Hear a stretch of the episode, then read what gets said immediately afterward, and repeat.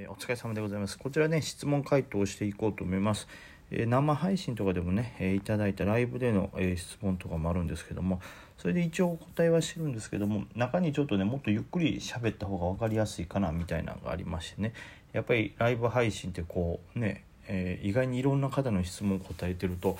時間がむしろ足りないということなんで、このえ、質問をねこのお便りの方でいただいての答えならばまあ12分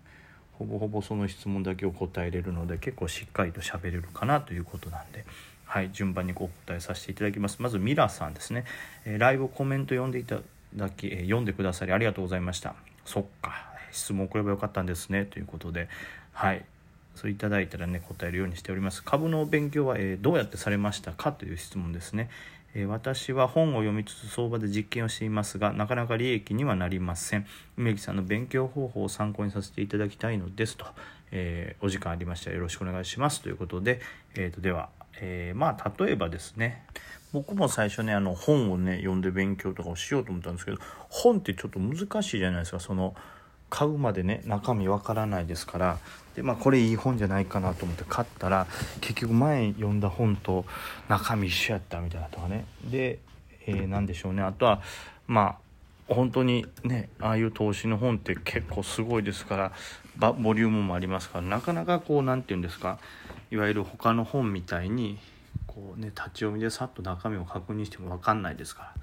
でそうなった時に僕がやっぱりこっちの方がいいんじゃないかなと思ったのがツイッターなんですよね。僕はツイッターで基本的に勉強を多くしたっていうのもあってツイッターってこう何て言ったらいいんですかね、まあ、あと今情報ツールで使ってるああいうねごちゃんとかヤフイタとかね。その辺もね結構良かったんですけどまずそのツイッターが何がいいかというとでそういうねツイートだとこう実況ね自分のトレードを実況してくれる方がいたりとかザラバ中に。あとは何でしょうねそのまあスイング銘柄とかを自分はこうやって思ってるみたいな考察をしてくれてる方がいるんですよね。なんで例えばね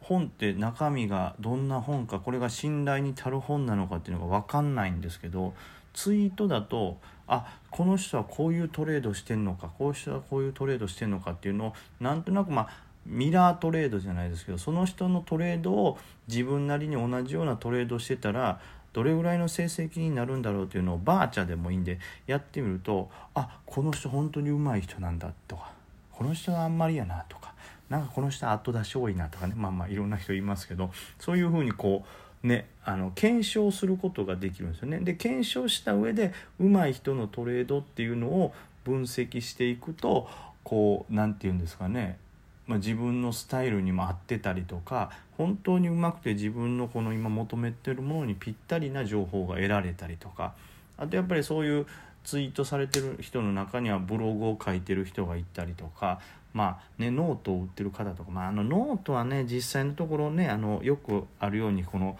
サロンとかノートとかああいうので儲けてるっていうのはつまり本業であるトレードで稼げてないからじゃないかっていうね意見もあるのと一緒でもちろんすごいちゃんとしたものを書かれてる人とかもいらっしゃるとは思うんですけどそれと同時にこうね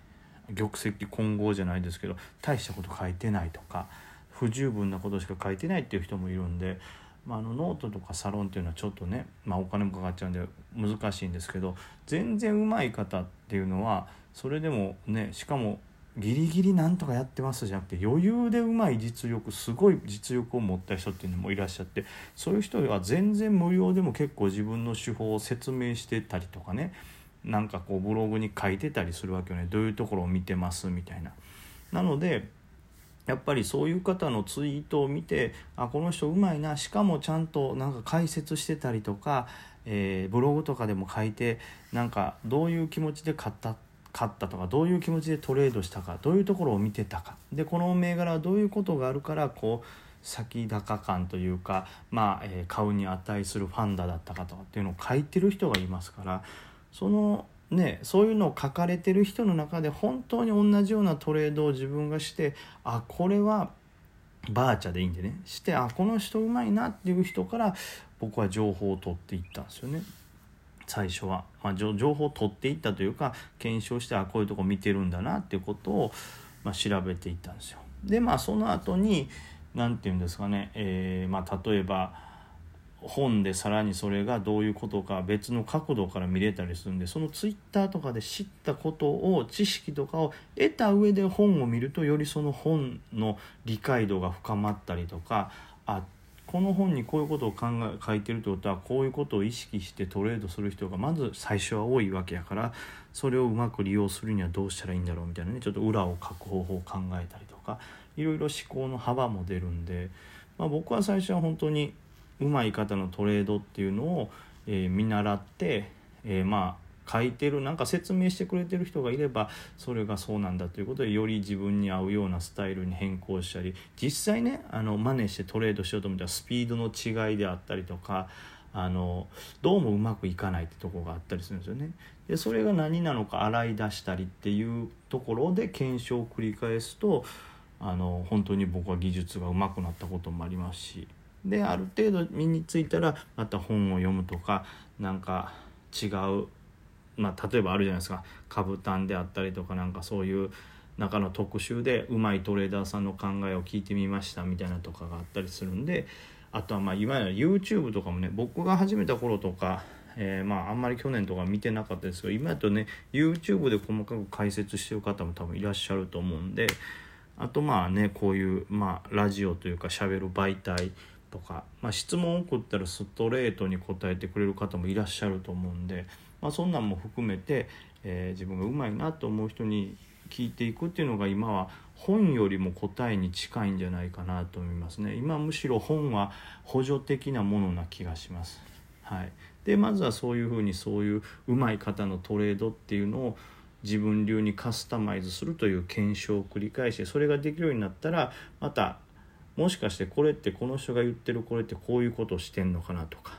だから逆に普通に僕がそういうなぜそういう上手い人がこういうトレードをできてるっていうのは例えば出来高の減った部分を見てるんだ。じゃあ出来高とチャートのこう融合っていうのが大事なんだなって思ったら同じようなこう応用でじゃあこの出来高と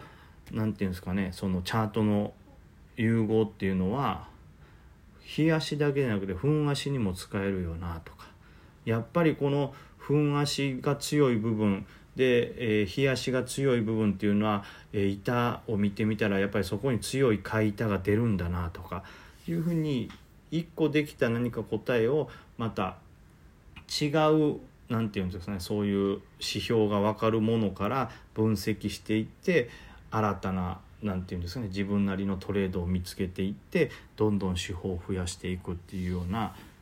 ことをして、まあ、それにまた検証を重ねて僕はちょっと、まあ、成長したとか勉強したっていうのもあるんで当然ね最初はなかなかうまくいかないですし本当に驚くぐらい成長しなくてあのねバーチャでよかったみたいなことも全然あると思います。僕は実際お金をかけてだいぶロスしましたし、はい、それはもったいなかったなと思いますけどまあかけたからこそねその本当に身に入るというダメな人間もいますしそれが僕なんで、まあ、逆にかけてそれは良かったのかなと思ってますけど。まあいずれにしてもですね今は多分本よりもネット、まあ、ツイートであるとか YouTube であるとか、はい、そういう記事を含めてですねそういうところからやっぱ上手い人っていうのが実際に見えてきますから本当に上手い人の中の考えてることっていうのをまずは自分で理解するトレースできるように検証していくっていうのが、まあ、近かったかなと思いますね。やっぱり去年のその去年じゃないの一昨年の年末コロナ前から本気で株やるぞってなってめちゃくちゃその辺りで研究しましたけどその前って株始めてからダラダラダラダラもう本当に対して毎日集中するわけでもなく兼業本当に兼業のも兼業でたまに触るというぐらいの感じで無駄に34年5年ぐらいかなやってちょろちょろちょろちょろ本当くだらない負けを続けましたからね逆に言うとそのまあ本気になった本気になってないとかそういうのもありますけど、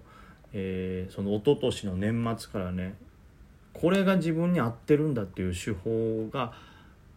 見つかってからっていうのは急にこう成績が向上しましたからまあ今例えば皆さんがなかなか成長できないなんてこう苦しんでたとしてもですね自分に合ってるという手法とかに出会えたらその瞬間にパッと覚醒するっていうことがありますからまあ、諦めずにというか、はい、ただ本当にね無駄なリスクうまいトレードができるようになるまでは無駄なリスクを背負わないようにもできればバーチャーでバーチャではちょっと集中できないっていうのであれば少額のロットからね必ず始めるのが鉄則かなと思ってます。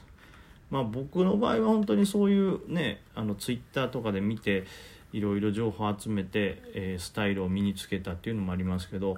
やっぱり大きかったのはその短期急騰の小型株に絞ったっていうのも大きいんですよね。やっぱり大型株、えー、スイング